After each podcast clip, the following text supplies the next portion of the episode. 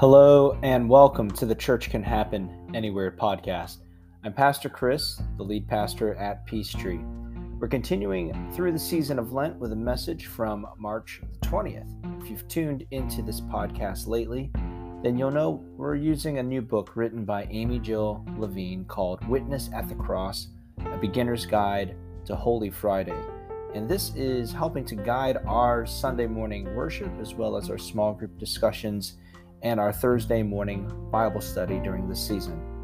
My most recent message considers the centurion and the other soldiers whom the gospel writers include at the scene of Jesus' crucifixion. And I pose these questions Who are your enemies? And why are they your enemies? I hope that you'll invite the Spirit into your space wherever you are right now as you hear this word.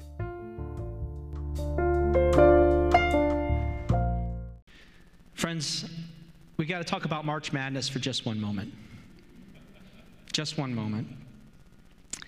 Uh, first, just to say, this is the, the end of spring break. Amen. Don't I, well, maybe I shouldn't say amen. I should have said amen at the beginning of spring break. Oh, it's the beginning of spring break, amen. Uh, but it's the end of spring break, and we got kids going back to school tomorrow, and we're getting back into a normal routine. But I'll tell you what, it's really hard to prepare a sermon and a message when there's so much good basketball that's being played over four days, and when you're coming off a spring break with your family. Uh, but I feel like we do have to I, said the word grieve a second ago. We have to grieve together, don't we, church? That Tigers game last night, boy. It, it was a good game. It, uh, Dr. Durbin and I were talking beforehand saying, we wish they had played that way all season, that they were healthy all season and, and had a chance to, to, to work as a, as a unit, as a team, where everybody could, could have been clicking on all cylinders. I don't want to forget about my volunteer fans that are out there too, because that was a. I had them going uh, a few more rounds in my bracket they, they busted up my bracket uh, last night, and I'll, I'll say uh, for my, my wife's sake, uh, she is a, a, racer. She is uh, an, alum, an alumni of or alumna of Murray State in Kentucky. Who would have thought that the 15 seeded St. Peter's Peacocks of all teams uh, would, would have beaten, I mean, first Kentucky, but then Murray State? Now, I'm not going to lie to you. I had Murray State beating Kentucky and going to the Sweet 16. So again, my bracket has been ruined. A, a 15 seed, the third 15 seed, uh, all of tournament history to go to the Sweet 16. Okay. So I'm glad I got that off my chest. If you're watching online, what shocked you the most yesterday? Uh, because I'll tell you this too: both of my children are, are have better standings in our family uh, pool right now than me. My six-month-old tomorrow has a better bracket than mine right now, and I, I think Harrison's the first in our family. Uh, so I say all this uh, first off to get it off my chest, but also just to say that sports uh, in general makes me think about rivalries a lot.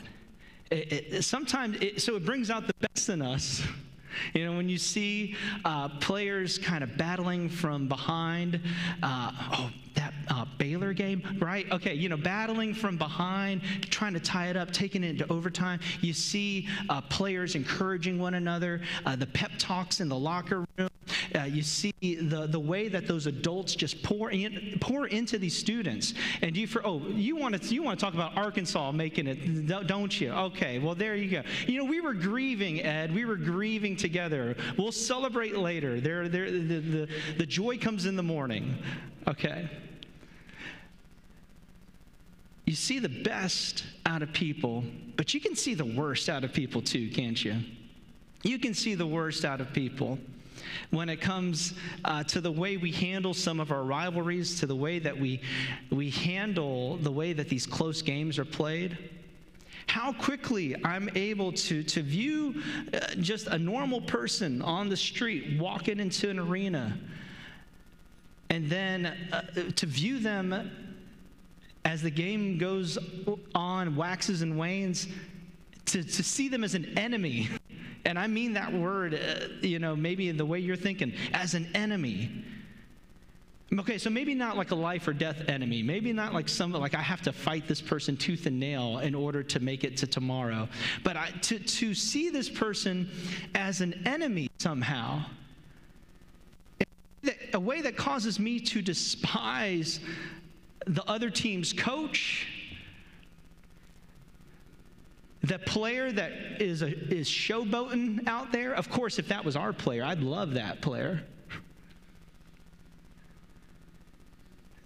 to look at the other fans in such a way that it, it just it, it, it, it brings out feelings that you didn't know were there i'll tell uh, yeah i wasn't planning to share this story. I was a college mascot. I'm not sure if you knew this about me or not.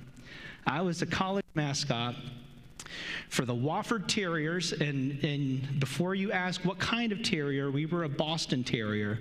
So I had a black and white suit, a very big head. Uh, my dad would tell you I have a big head for other reasons. You know, don't don't congratulate him; they'll give him a big head. Uh, I had uh, this huge helmet I had to wear. If I didn't have a jersey on, I looked like a skunk. Honestly, uh, the black and white mascot uniform and we made it to the semifinals in the division one football playoffs. So this is this is back in the day of if i say bcs some of y'all know about bcs football instead of the the playoff series that we have now. But the division one school, uh, 2a schools always had playoffs. We had to go to delaware to play in the semifinal game and we thought for sure we were going to win we were going to go to the finals and I, I kid you not, the University of Delaware has the worst fans in the country. At least in my opinion. Their band came up to us, uh, our student section, and started blasting all those horns right in our faces. Now, I was down on the, on the field with the cheerleaders, and at halftime, we went to the, the locker room or we went under, you know, we went to the concourse to get a drink, to get a snack. When we came back out, the security at that school had allowed the students to jump over the fence and to take our big flag, like the huge flag that you run after a touchdown. They ripped that flag up to pieces. And they took the pole that I would run with and they, they broke it up into pieces. I was livid. I was ready to fight in my mascot uniform, though. Like, I was ready to fight the other mascot. He was really spry. He was really nimble. Okay, so again, I'm telling I would never want to fight a person normally. But if you, you know, you rip up our school's flag, you, you blast trumpets and uh, French horns and sousaphones in our faces, how could you not be upset? How could you not want to fight that fan base? Uh, okay, so I say all this, and this is playful and it's, and it's fun and it's, it's what's happening right now. It's in the zeitgeist. We're, we're, watching, we're watching basketball. The two worst productivity days for our economy were Thursday and Friday. Because everybody was trying to watch it on their work computer. And so while we talk about our basketball opponents as our enemies, we realize that that, that word carries a lot of weight. There are actual enemies out in the world. There are spiritually dark forces that are our enemies as well. We look to Ukraine. We see that there are families being separated right now. We're seeing millions of refugees pour into neighboring countries. We're seeing citizens defend their homeland against an enemy that has invaded their sovereign nation. And, and I'll say this too. It might be easy for us to paint Russian forces as just completely evil.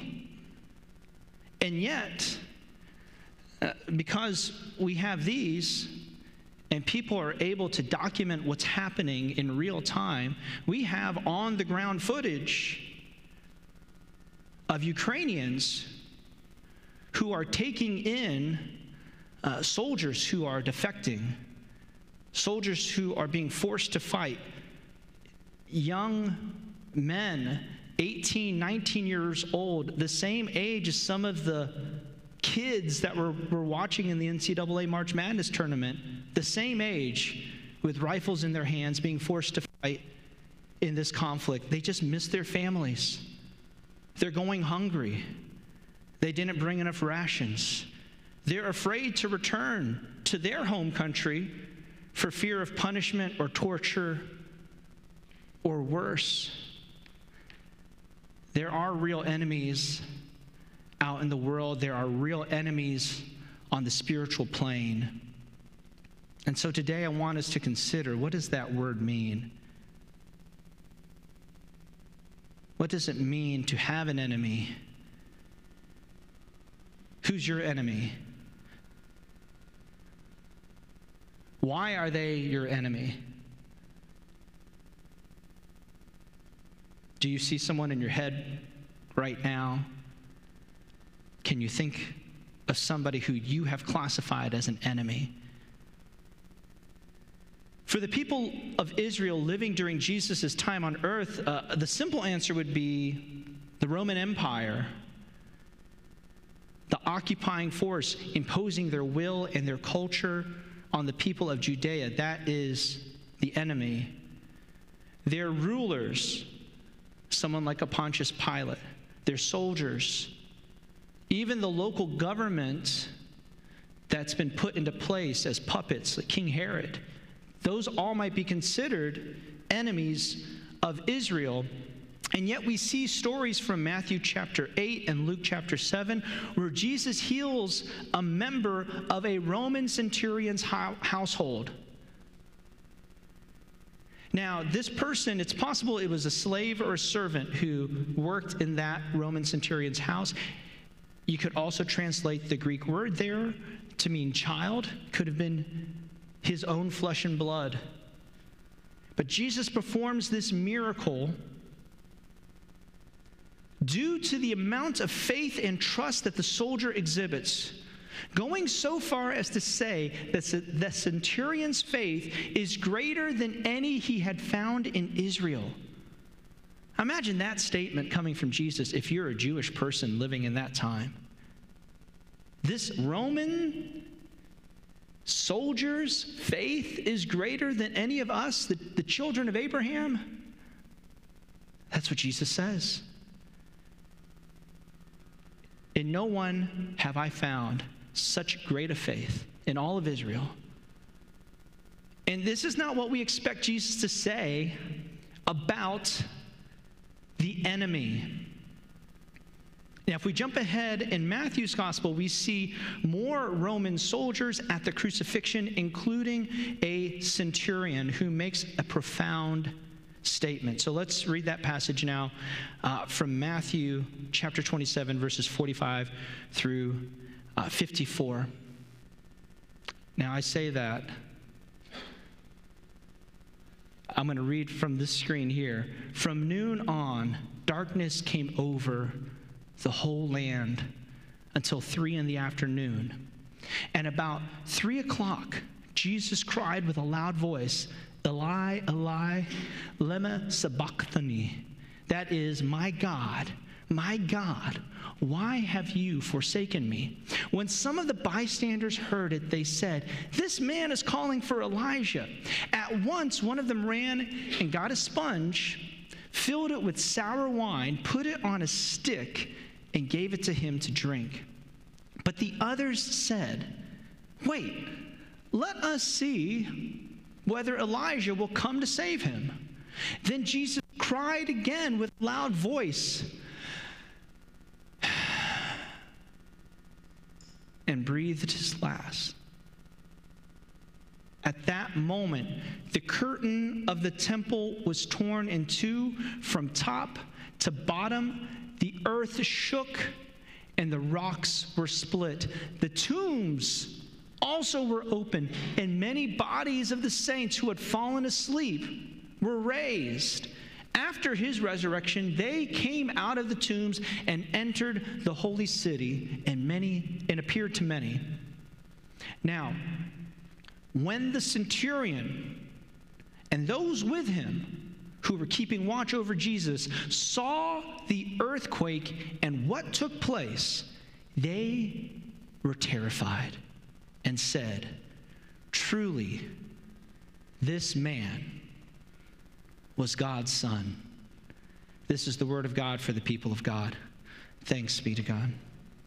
Truly, this man was God's son.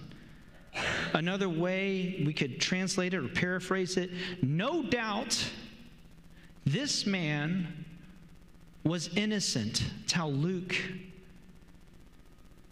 translates it. That's how, in his gospel, he accounts for the crucifixion and the centurion's witness. Now, whether it was an earthquake that caused them to believe, or if it was Jesus' words before he breathed his last, somehow this centurion recognized that God was present with Jesus. That Jesus himself was a righteous man, that he was the Son of God. And this was spoken by someone who was just moments ago, I think many would consider an unbeliever. Truly, this man was God's son. Just moments ago, rolling dice, picking lots, the short straw to see who gets his outer garment, to see who gets his robe. This statement, no doubt, this man was innocent. It was uttered by someone who was deemed an enemy. I sometimes wonder if I give my enemies too much credit.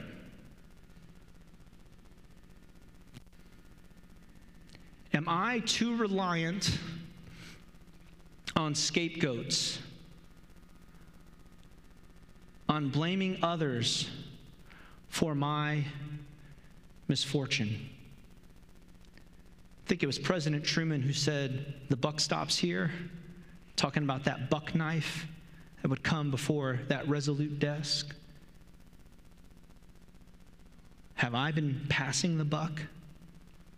Have I been shirking responsibility? Have I been saying, well, no, it's this person that caused it?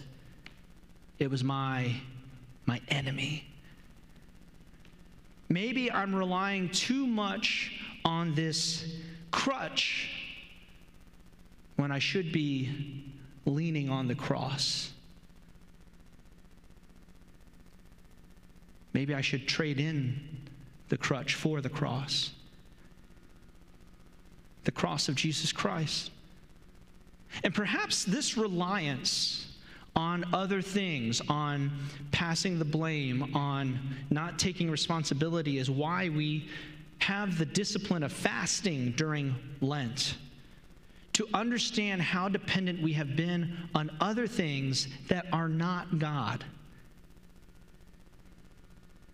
Have I been relying on somebody else uh, to validate me? Have I been relying on food too much? Anybody else like eat their feelings? When that game, when those games were over and my bracket was busted, I was like, where, how, where are the Girl Scout cookies? Do we still have some left? Do we have the Girl Scout? Did I finish them after the last game that busted up my bracket? How dependent am I on this? I mean, I, I praised this a second ago for the way it's showing us the war in Ukraine and that conflict. But how dependent am I on this device, on our screens? Guilty pleasures that make us happy for a fleeting moment and then cause us grief the rest of the day.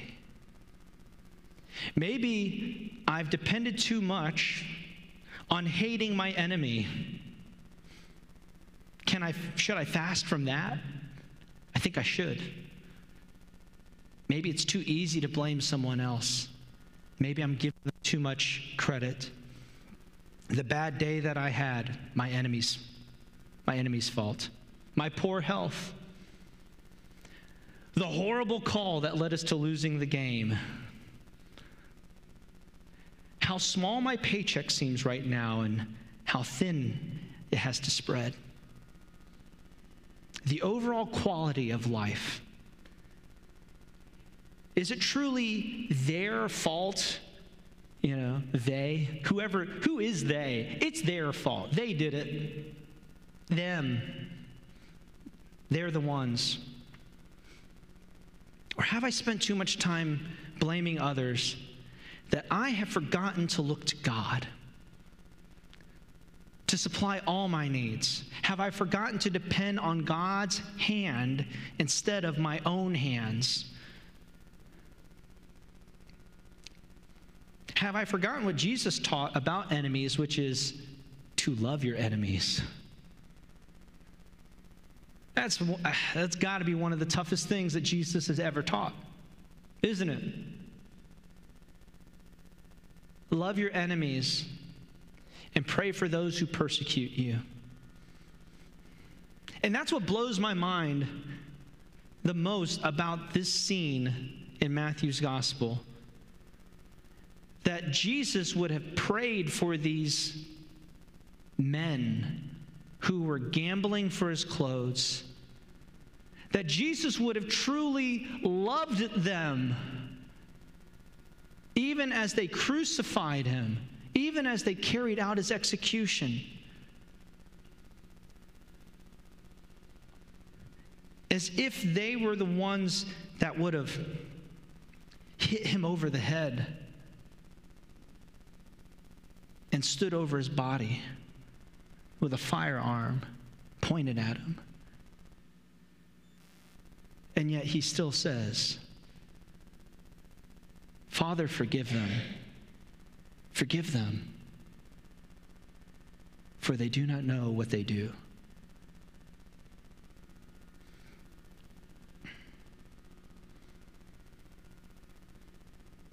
Do you feel like you're hanging from a cross today?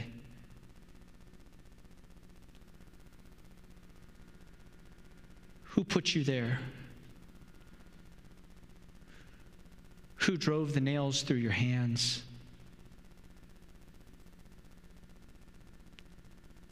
And whipped your back? Who is your enemy?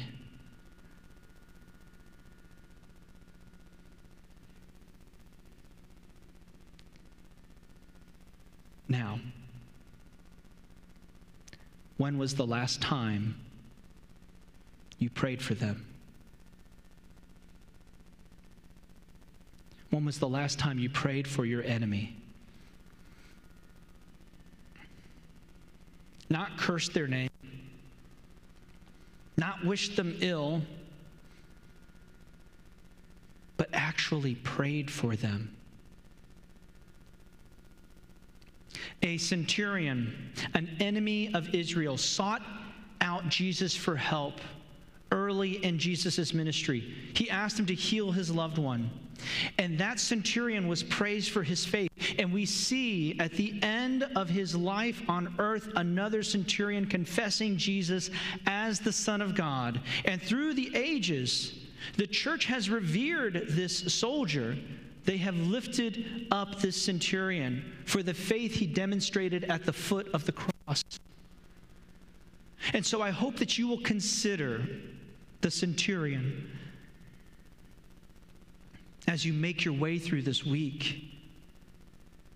And that you'll remember that even those who oversaw Jesus' crucifixion, they witnessed a miracle and they recognized the Savior's righteousness. And friends, if there is hope for them, then there's hope for us. And there is hope for our enemies. In the name of the Father, Son, and Holy Spirit. Amen.